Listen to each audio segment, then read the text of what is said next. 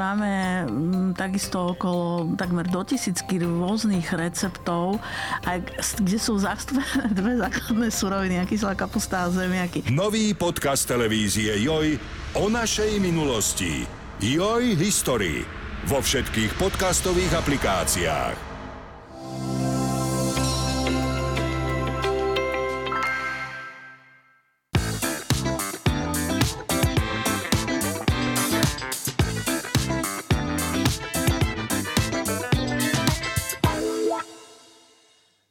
Snaží sa zapáliť študentov prevedu a aby horeli, musí horieť aj ona sama. To je možné povedať o našej dnešnej hostke, ktorá v rámci udeľovania tohto ročných ocenení Asset Science Award dostala cenu ako výnimočná osobnosť vysokoškolského vzdelávania. Toto je 24 podcast, moje meno je Jano Mečiar a tým hosťom alebo hostkou je Daniela Ostatníková z Lekárskej fakulty Univerzity Komenského. Dobrý deň. Dobrý deň, prajem. E, ja viem, že tie ceny sa odovzdávali už trošičku dávnejšie, ale predsa len zostalo ešte nejaké dojmy vo vás? Áno, áno. E, bola som naozaj veľmi poctená. Nečakala som toto mm-hmm. ocenenie a veľmi ma potešilo. Hlavne z toho dôvodu, že, že myslím si, že ma povzbudilo, aby som ešte ďalej mohla horieť a že ten, že ten plamienok, aby nezhasol. Nie je to len pre ocenenie, samozrejme, aj keby som ho nedostala, mm-hmm. aj tak by som robila to, čo robím a robím to veľmi rada na Lekárskej fakulte Univerzity Komenského. No mňa by zaujímalo to horenie, to, čo som hovoril na začiatku. Mm. To, to nehovorím, že to je vyloženie citát váš, ale ja. teda niečo v tom duchu ste povedali. Ako, ako to je?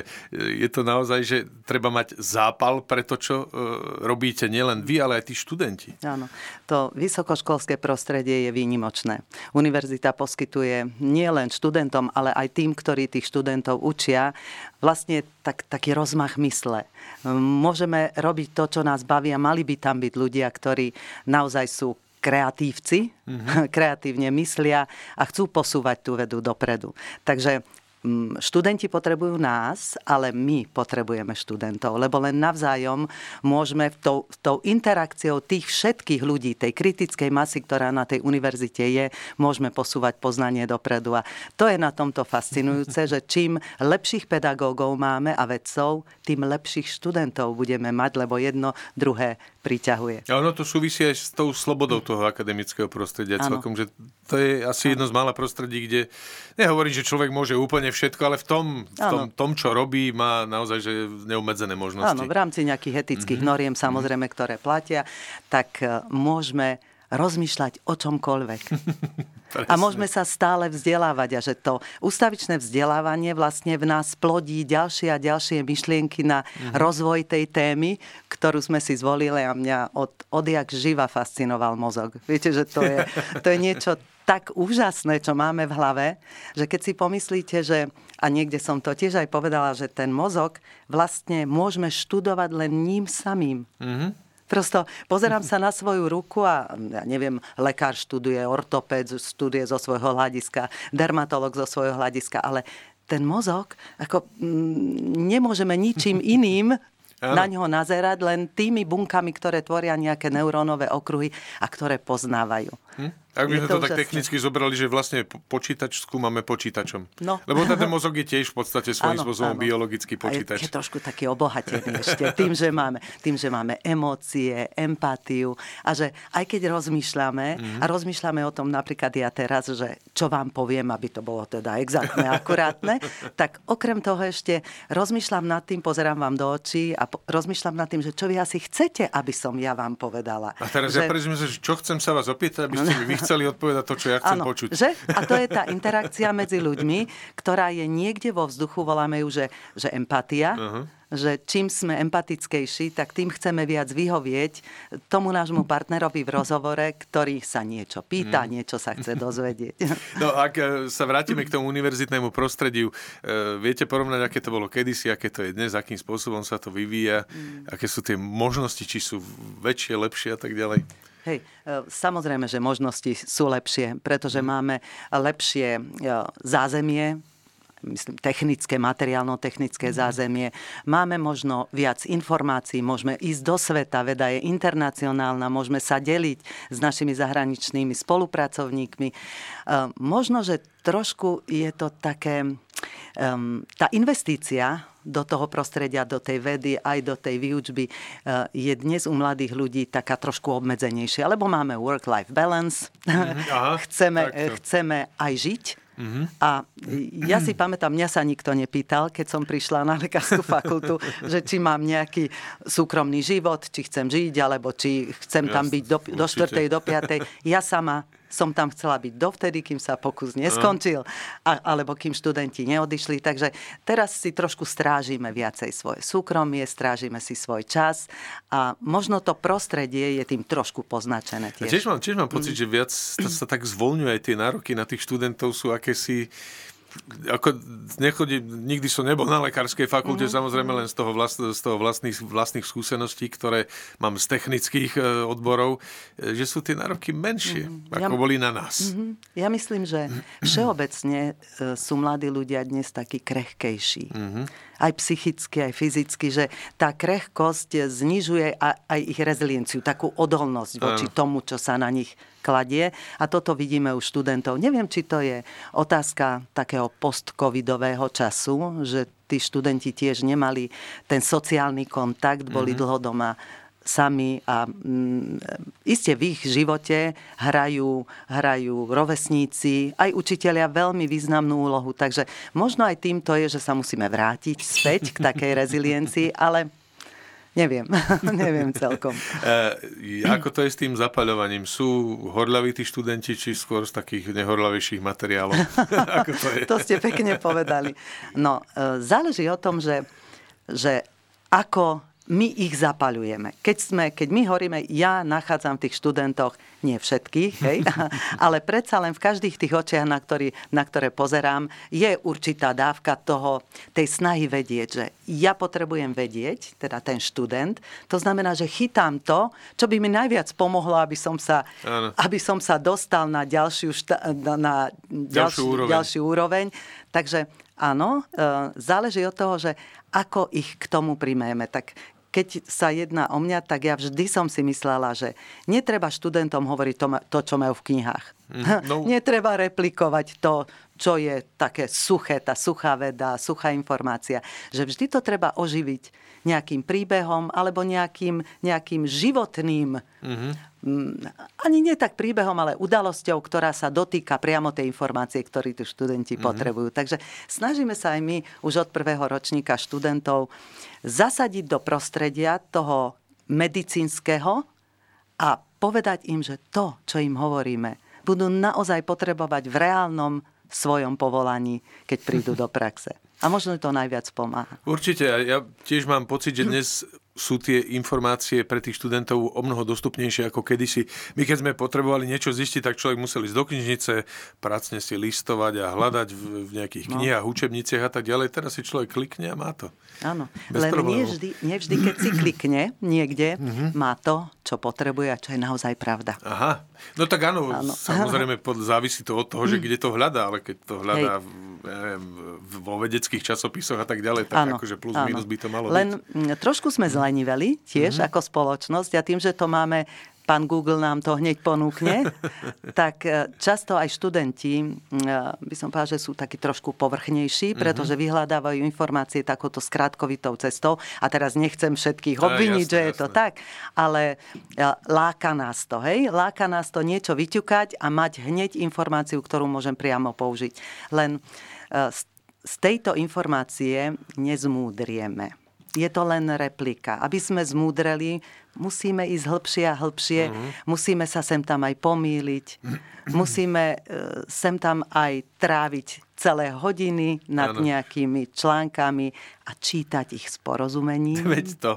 a to je, to je ťažká práca. Niekto si myslí, že čo tam ten vedec robí, no tak naplňa skúmavky, e, to nie je celkom tak.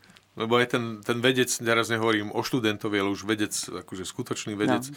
to je tiež o vzdelávaní sa non-stop a štúdiu. Je, áno. Ale niekto to má rád, napríklad ja. Ako ste sa vy vôbec e, dostali k tejto, k tejto vašej dráhe? Čo bolo na začiatku? No tak bola to zhoda náhoda, ako u každého človeka. Mm-hmm. Ja som skončila medicínu na Lekárskej fakulte UK v Bratislave Aha. a potom som pracovala niekoľko rokov normálne na klinike na internom oddelení ako sekundárny lekár. Ale zasa tým, že život ma vložil aj do úlohy mamy, mala som tri deti, nemohla som slúžiť v noci, takže um, a ma, môj manžel pracoval v zahraničí, takže tiež mi nemohol v noci pomôcť, tak som sa rozhodla, že to skúsim po tých rokoch niekoľkých na mhm. klinike, mm-hmm. že to skúsim na lekárskej fakulte, lebo je pravda, že e, to učenie, čo ste spomínali, alebo to štúdium mi bolo vždy vlastné, aj, aj v škole, keď som chodila. No, tak som prišla na fyziologický ústav a tam e, to bolo vtedy práve na pomedzi toho revolučného roka 1989, takže mne to trošičku pomohlo v tom, že zrušili sa tie štátne úlohy, ktoré sa kedysi na týchto ústavoch robili a mohla som si vďaka aj môjmu vtedajšiemu šéfovi vybrať smer, ktorý budem pod jeho vedením robiť. A mňa vždy fascinoval mozog, ako som vám povedala na začiatku, tak, tak som v podstate vychádzala z takého bežného ľudského vnímania rozdielov aj na Univerzite Komenského. Môj manžel študoval matematiku ja medicínu. No. Mali sme veľa priateľov, stredoškolských spolužiakov, ktorí sa rozbehli po rôznych iných fakultách a pri stretávaní mne vždy prišlo, že akí sú tí matematici iní. A navyše ešte aj muži, nie? Ako, ale aj tie devčatá, tie naše ale... spolužiačky boli trochu inak nastavené. Prosto mm-hmm. um, myslím si, že aj to myslenie tých, tých matematikov je iné ako myslenie povedzme filozofov a to je celkom normálne a bežné.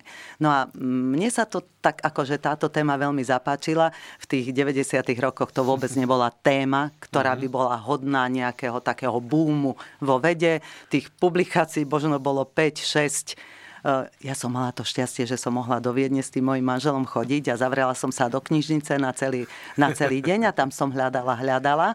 No až som našla a našla som si tému pohlavných rozdielov medzi mužmi a ženami, ale nie čo sa týka telesných funkcií alebo správania, ale skôr tých kognitívnych funkcií. Teda, že v čom ten mozog mužský a ženský je iný na to, aby mohol inak pristupovať k nejakým kognitívnym úlohám. No a zistili ste, že v čom je iný, lebo toto je ako veľká záhada podľa mňa. Áno, je to stále veľká záhada, lebo to, čo, aj to, čo vám teraz poviem, je všetko len malý kúsoček z toho, čo sa snažíme vedieť. Mm-hmm. Ja si osobne myslím, že ten mozog nám nikdy nedovolí vedieť o ňom všetko, ale to je len moje, moje osobné vnímanie. Tak e, zistili sme, že aj tie pohlavné hormóny, ktoré máme, muži aj ženy majú aj vy, aj, my, aj ja máme aj mužské aj, aj ženské, ženské pohlavné hormóny. To máme, lenže nemáme ich v takom, v takom rovnakom pomere. Vy máte viac testosterónu ako estrogenu, ja zasa naopak, možno už teraz som staršia pani, tak nie. ale, ale e, je to pravda, že práve ten pomer tých hormónov a pomer, ešte by som chcela povedať, že ten testosterón je výrazne rozdielnejší u oboch pohlaví ako estrogény. Mm-hmm. Takže práve on zrejme zohráva takú tú kľúčovú úlohu aj v tom, ako sa štruktúruje mozog už predtým, než sa narodíme. Čiže testosterón má organizačný účinok v štruktúrovaní ľudského mozgu a zrejme tie štruktúry už pod jeho vplyvom sa mhm. štruktúrujú tak, aby potom po narodení, už tie aktivačné účinky hladín testosterónu, ktoré máme, aby ho naštartovali na to mužské myslenie. A samozrejme teraz, aby sme nehovorili niečo, čo sa, sa bude brať ako berná minca, my, ten testosterón nie je rovnaký u všetkých chlapcov. Hej, hladiny testosterónu majú, majú svoje, svoje teda rozmede, rozpetie, sú vyššie testosterónové a nižšie a všetci sme normálni, zdraví jedinci. Takže my sme prišli na to, že v rámci tých normálnych hladín, čím nižšie sú tie testosterónové koncentrácie u chlapcov, tým sú viac priestorovo orientačne schopnejší riešiť úlohy. To znamená, celkom konkrétne napríklad máte kocku, tá kocka má z každej strany iný symbol. Mm-hmm. A vy teraz máte tú kocku otočenú len Takže vidíte tri Jedno, tie strany, no. tri, hej. A vy si ju musíte predstaviť v mysli po rotácii mm-hmm. a mhm. porovnávať ju s kockou, ktorá stojí celkom v inom 3D priestore, teda inom no. otočení a povedať, že či je taká istá, alebo je iná, len podľa toho, ako ju v mysli rotujete. A tieto mentálne rotačné testy sa používajú pri tom, aby sme zistili a odhalili práve tieto špecifické kognitívne schopnosti a tie sú závislé aj od mužského pohlavného no, hormónu. No, ale tým pádom ja mám asi nízku hladinu testosterónu, lebo v týchto úlohách, čo ste im popisovali, som celkom dobrý. Áno, a nehovorte si, že nízku. Vy máte normálnu, ale je to, je to zrejme v tých teda nižších no, hladinách. Ďalšia normálne. vec je tá, ten testosterón má rovnaké účinky aj na ženský mozog, či tam to zase nejako inak funguje? No, ten je vyvažovaný zase estrogénmi, mm. ženskými pohlavnými hormónmi, ale je pravda, že aj testosterón má svoje kolísania u žien a to bola taká ďalšia, by som povedala, pekná vec, ktorú sme robili, že sme pozorovali, ako sa menia hladiny testosterónu u dievčat a u chlapcov a ako sa menia tie ich kognitívne schopnosti. Mm-hmm. No a zistili sme, že čím tie dievčatá majú vyššie hladiny v rámci toho tiež svojho cyklu, tak tým lepšie riešia tie priestorové oh. úlohy a chlapci zasa, keď prišli do tej fázy tých nižších hladín, mm. tak vtedy riešili lepšie tieto schopnosti. Samozrejme je to len výsek Jasné, zo všetkého toho to... kognita- kognitívna, ktoré potrebujeme pre každodenný život. No ale to, to aj ženy hovoria, že aj my chlapi máme svoje cykly, no tak teraz ste to potvrdili. Áno, Očividne. Určite, áno. No teda, budem sa musieť na sebou zamyslieť a trošičku viac sa pozorovať, ale e, to toto, toto sú uh, kognitívne schopnosti. Uh, má to vplyv aj na správanie? Toto kolísanie, alebo t- tieto rozdiely pohľavných hormónov? Áno, keby, keby sme si zobrali uh, hormón testosterón ako nejakú, nejaký samostatný hormón, mm-hmm. ktorý má nejaké vplyvy, tak ten je dominantný, riskujúci. Je to hormón, ktorý, ktorý v, u človeka vzbudzuje taký, taký, mm, takú istotu, že som dobrý uh-huh. a idem do toho. A toto je veľmi dôležité, e, nie len pre reprodukciu, hej, teda pre naše zotrvanie na tejto zemi, ale je to dôležité aj v dosahovaní úspechov. Čiže my sa často zamýšľame, povedzme nad tým, že prečo ženy nedosahujú, povedzme aj v akademických teda postupoch také úspechy ako muži. Ja myslím, že to je aj preto, že muži majú testosterón, ktorý ich ženie dopredu. A ženy sú skôr, skôr také dobrotivé, estrogénie, dobrotiví spolupracujúci mm-hmm. a nechá vyniknúť možno aj iných. Teraz to nechcem, aby sme to brali v zlom, Jasne. ale že, že je to hormón, ktorý rád spolupracuje, mm-hmm. je súčasťou týmu. Mužský hormón testosterón dáva mužom ten drive ísť dopredu. Čiže testosterón sú preženiem teda ostré lakte a estrogény, také áno, objatie. Poďte také objatie, všetci áno. vás rada. Tak, keby sme to chceli zobrať, tak akože. Tak veľmi zo všeobecne. Zo všeobecne. čiže dá sa týmto vysvetliť, alebo uh, potvrdili tie vaše výskumy, ktoré ste robili v tomto smere, že ženy a muži vidia ten svet okolo seba trošku inak? Áno, ale keď to poviem, tak určite sa každý zamyslí nad tým, že ale ja ho vidím tak ako ten môj muž, ja ho vidím tak ako žena. Čiže je to kontinuum. Viete, že na jednej strane toho kontinua je typický muž, na druhej je tá typická Áno. žena, ale potom ono sa to zlieva, že ženy v niektorých tých sférach alebo oblastiach môžu byť lepšie ako väčšina mužov, niektorí muži môžu byť lepšie ako väčšina žien. Takže tá, tá rozmanitosť je podľa mňa mhm. krásna. No a odtiaľ to, od tohto výskumu ste prešli k výskumu autizmu. No, ale ono to tiež súvisí podľa všetkého s tými hormónmi nejako. Áno, tie ma tam vlastne mm-hmm. priviedli a priviedli ma tam preto, že keď som, keď som študovala výskum autizmu a teda ktorým smerom sa uberá, tak som tiež narazila na hormón testosterón, pretože na Cambridgeskej univerzite pôsobil pán profesor Baron Cohen, ktorého som poznala.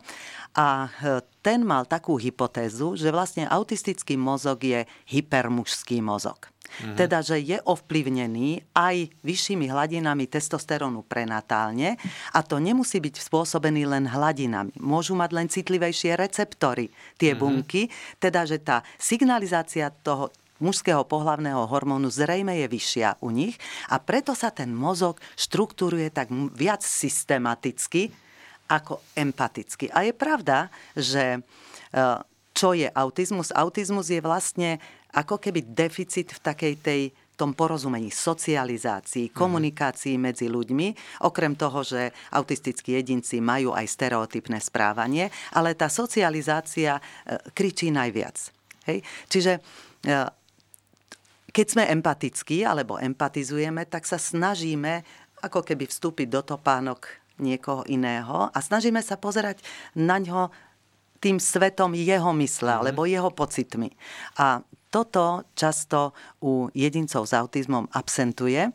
A na druhej strane to, v čom sú silní, sú tie systemizačné schopnosti. Prosto e, zacielenie na detail, rozlišovanie detailov, e, prísne systemizovanie, analýzy, dát. Mm-hmm. To sú všetko schopnosti, ktoré títo ľudia majú a preto sa zamestnávajú napríklad aj v IT sektore ako programátori alebo v sektore v stavebníctve, architektúre, kde je potrebná nejaká taká systematická mhm. práca, prediktabilnosť. E, vy keď ste s tým začínali s výskumom e, v tomto smere, to ešte sa vtedy o autizme toho veľa nevedelo, pokiaľ viem. No, na Slovensku sa nevedelo mm. vôbec. Bolo to možno 13-14 rokov dozadu. Um, keď sme tieto, tieto pohľady zvonka, alebo tie výskumy zvonka, e, nejakým spôsobom pretavili práve, práve na tej fyziológii z s mojimi študentmi a spolupracovníkmi, že sme sa začali zamýšľať, zamýšľať nad tým, že, že veď e, autizmus je veľká neznáma ešte mm. pre slovenskú populáciu.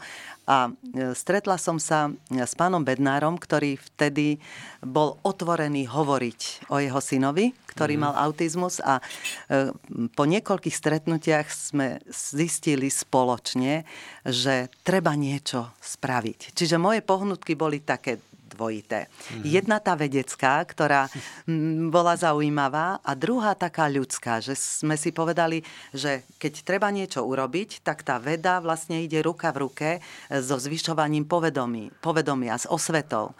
No a začali sme tú osvetu robiť spolu ešte s ďalšími mimovládnymi organizáciami, ktoré vtedy na Slovensku boli napríklad Andreas. No a začali sme robiť osvetu a vedu. Uh-huh. A to sme robili paralelne a myslím si, že, že sme sa za tých 10-12 rokov obrovsky posunuli. Obrovsky. Dnes nemyslím si, že je niekto, kto slovo autizmus ešte nepočul na určite, Slovensku. Určite, ale dnes už, e, možno v tých časoch, keď ste začínali, sa autizmus bolo také všeobecné označenie, dnes už je to, sa tomu hovorí poruchy, poruchy autistického áno, spektra. poruchy autistického spektra. Čiže e, dá sa to chápať aj tak, že e, to veda ešte nepoznala vtedy, alebo že je toho viac teraz, či ako to Nie, je? poznala. Už mm-hmm. v 80 mhm. rokoch mm-hmm. bola klasifikácia, ktorá, ktorá m, hovorila o autistických črtách, o autistických jedincoch a autizme ale mm, tie klasifikácie sa menili podľa toho, ako sa nazeralo na ten autizmus, ale tak holisticky nazeralo. Uh-huh. Hej, nie je striktne vedecký pre nejaké príčiny alebo pre nejakú etiológiu, ale ako sa tí autistickí jedinci vlastne pohybovali v spektre, v spektre tie charakteristiky majú rovnaké ale um, autizmus môže byť nízkofunkčný, vysokofunkčný. Dnes už sa tomu tak nehovorí, ale aby sme porozumeli mm-hmm. o tom, čo hovoríme. Čiže sú autistickí jedinci, ktorí majú um, normálne intelektové schopnosti, alebo tak ako bežní ľudia, alebo aj vyššie. A potom sú deficitní, E, autisti, ktorí potrebujú pomoc aj v tej intelektovej sfére. A to isté sú autisti, ktorí nerozprávajú, čiže nemajú vyvinuté jazykové schopnosti. Sú zasa tí, ktorí majú jazykové schopnosti dobre vyvinuté. No ale všetci tí v tom spektre majú poruchy socializácie, komunikácie, tej, tej vlastne ak, akejsi schopnosti porozumieť aj iným ľuďom a im, ich mm-hmm. intenciám a okrem toho majú veľmi také obmedzené záujmy, stereotypie, takže preto sa tomu hovorí teraz spektrum mm-hmm. autistických porúch, aby sme mohli zahrnúť do toho všetkých tých, ktorých sa to týka a pomôcť im.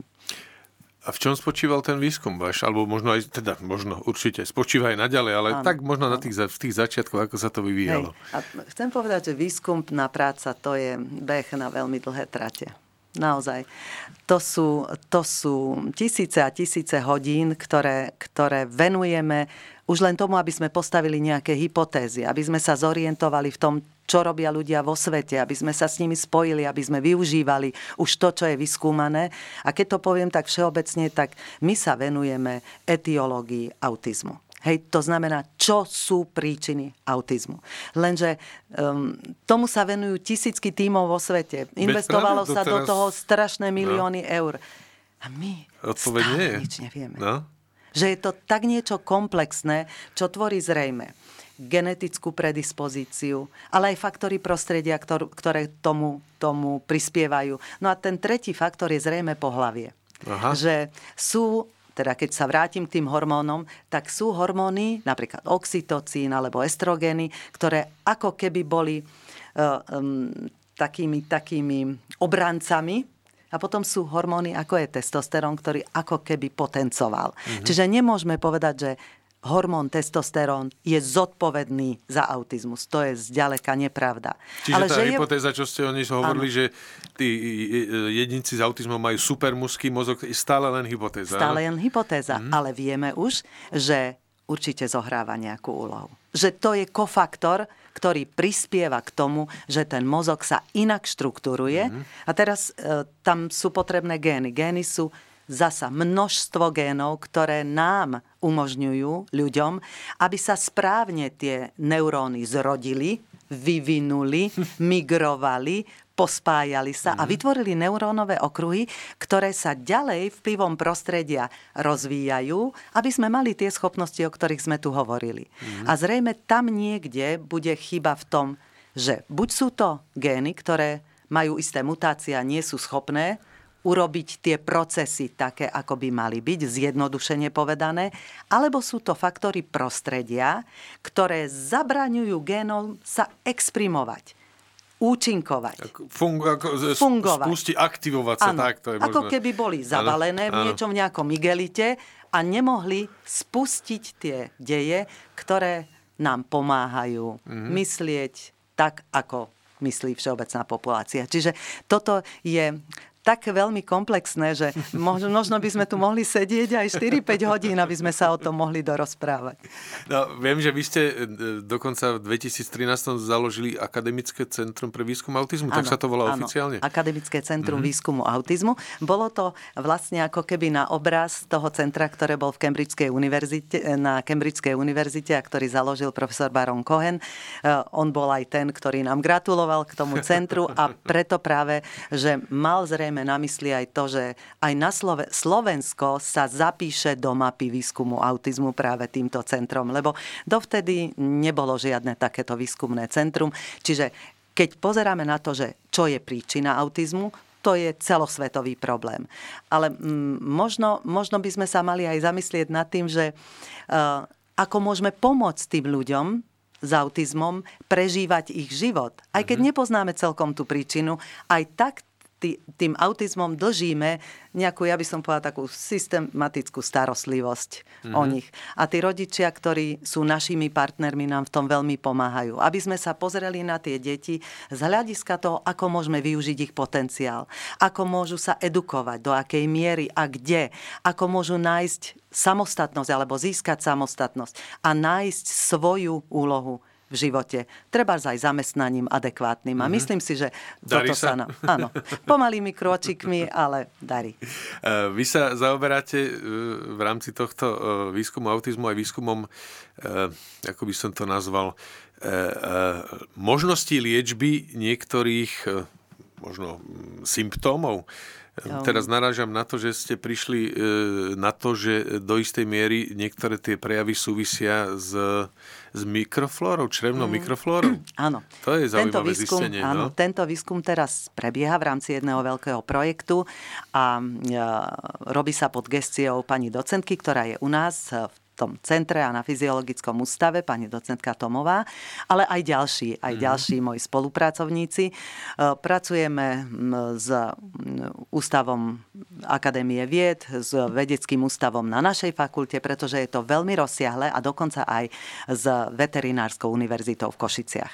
A celý zasa budem sa to snažiť zjednodušiť, hoci je to veľmi, veľmi zložité. Ja sa budem snažiť pochopiť, poďte na to. A celý, celý ten výskum pramení z toho, že sa zistilo, že vlastne črevo a mozog spolupracujú. A veľmi úzko spolupracujú, pretože črevné baktérie vytvárajú tiež nejaký systém ktorý podporuje ľudskú imunitu, nie len trávenie. Uh-huh. A že tento systém dokonca dokáže tvoriť aj nejaké mediátory, ktoré môžu potom spätne ovplyvňovať mozog.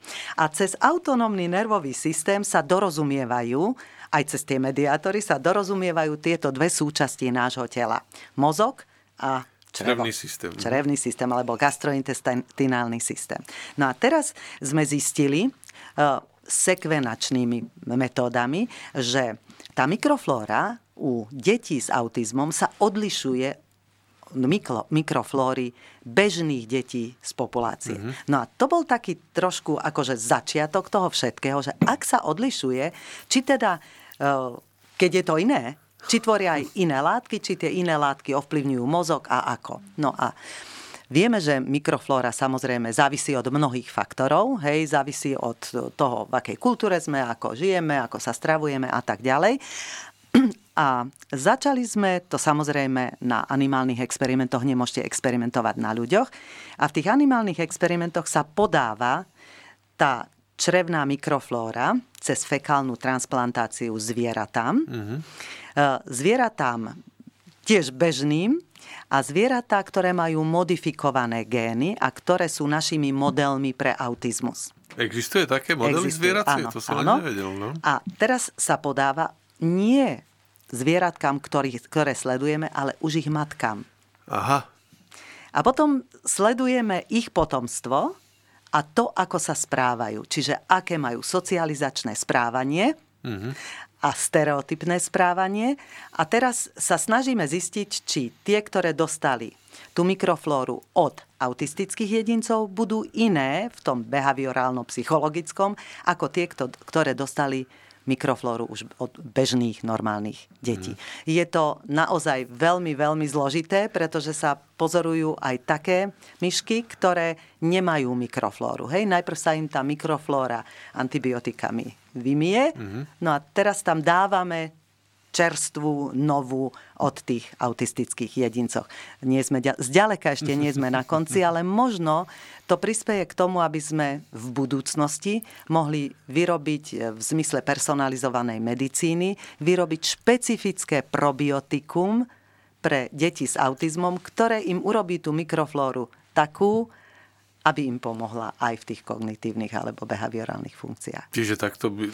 No, to, to, to asi nebude, že úplne liečba autizmu, ale pomoc. taká pomoc by som áno, to nazval. Áno, áno. Je vôbec niekde na obzore, že by sa autizmus dal liečiť? Nemyslím u vás, akože tak z celosvetového pohľadu. Tak. Autizmus je celoživotné teda kondícia alebo stav, stav mhm. celoživotný. Mm-hmm. Zatiaľ, mm-hmm. zatiaľ. A to práve preto, že tie gény, ktoré, ktoré nám umožňujú štrukturovať mozog, tie gény sú zatvorené po určitom období. Čiže sú otvorené vtedy, alebo otvorené, sú funkčné a účinné v tom ontogenetickom vývine vtedy, keď potrebujeme ten mozog štrukturovať. A to je prenatálne. Áno, čiže ešte v Takže maternici. V ešte v maternici. Mm-hmm. Takže uh, ja verím, že veda postupí ďalej, ale zatiaľ sme ďaleko. Mm. To je naozaj asi že veľmi ďaleko. No. no ako vás tak počúvam, najprv sme sa rozprávali o tom vzdelávaní, potom o výskum. E, kedy spíte? Ja spím dobre, ja spím dobre. Lebo keď ako menej... sa toto dá všetko stihnúť, presne. Áno, Hovoríte, áno. veda naozaj nie je o tom, že večer alebo ráno prídem do laboratória, večer mám výsledok, áno. hurá, idem si zobrať Nobelovú cenu. Že to je na, na, dlhé, na dlhé trate je všetko. To, aj to vzdelávanie, je, aj tá veda. Ako sa to dá sklopiť časovo dokopy? Ja som veľmi neposedný človek. a, a naozaj neviem ani sedieť, ja neviem sedieť ani pri jednom filme, Aha. lebo musím odbiehať, takže toto o sebe hovorím teraz, nie som som na to veľmi pyšná a hrdá, mm. ale mne to v tej hlave ide stále. Niekoľko programov a mám taký ten zvláštny mechanizmus, že, že keď, ma, keď mi niečo napadne, tak potom to nechávam trošičku tak inkubovať, potom sa poradím so svojimi milými, múdrymi, dobrými kolegami v práci a potom to rozvíjame. A naozaj musím povedať, že ja mám tak úžasné prostredie na tej, mm. na tej lekárskej fakulte a to prostredie je dané tým možno to je pre mňa také, také také krásne a inšpiratívne, že nie sú tam len lekári. Viete, my v tom centre máme genetikov, molekulárnych biológov, psychológov, antropológov, lekárov a to všetko je obrovsky obohacujúce. Čiže tá interdisciplinarita je pre mňa um, povedzme bod číslo jeden, že mm-hmm. aby sme, nie každý môže študovať všetko. Však? Určite, no v dnešnej dobe už to vôbec. Sa nedá. Už vôbec. To sa nedá. Takže keď každý prispieje z toho svojho pohľadu, tak v vtedy to je sopka nápadov. no, podľa toho, čo ste hovorili na začiatku, vy tiež musíte mať zaujímavé zloženie tých hormónov v mozgu, podľa toho, ako sa no. popisujete. Radšej si to nemeriam. Eh, na záver sa ešte spýtam, tak ako aj našich eh, predchádzajúcich hostí, tak do budúcnosti vaše nejaké sny alebo ciele, že čo by ste chceli v tomto, možno v smere toho vzdelávania, ale aj v smere toho výskumu. Ja mám veľmi rada svoju prácu, mm-hmm. ale viem, že pre každého človeka je čas niekedy odísť. Mm-hmm. A uh, ja som sa asi pred dvoma rokmi tak sama zamyslela nad tým, že uh, musím urobiť kroky, ktoré uh, zabezpečia, aby aj výskum autizmu, aj pomoc autistickým jedincom, ale aj aby tá časť tej mojej práce so študentmi, aby pokračovala. Takže moja vízia je, aby som dostatočne motivovala svojich spolupracovníkov, kolegov, aby pokračovali v tom, čo som možno ja začala. A teda, ja si teda priznám sa už len z toho krátkeho rozhovoru, ktorý sme viedli, neviem predstaviť, že by ste akože odišli niekam oddychovať. Neviem si to ani ja predstaviť celkom, ale myslím si, že, že je na to treba myslieť. Je Aha. na to treba myslieť, že nemôže tu byť každý väčšine však. Uh-huh. A najhoršie pre mňa je predstava, že odídem ja, skončí práca centra, skončí tá moja oblasť. Mm. Nielen výskumu, ale možno aj ten, ten trend toho vzdelávania. My sa snažíme, snažíme učiť tých študentov veľmi aktívnym spôsobom, že tie pasívne formy štúdia, to už, to už sa dnes nenosí. Takže keby sme pokračovali náš rozhovor, určite prídeme aj na to, ako vzdelávať študentov celkom iným spôsobom. A v tom si myslím, že máme dobre našliapnuté a že mám veľmi dobrých spolupracovníkov, no, ktorí budú pokračovať. Takže je to na dobrej ceste. Budeme Áno. držať palce. Ďakujem veľmi pekne za rozhovor. Ja vám ďakujem za pozvanie. Bolo to príjemné. Ďakujem.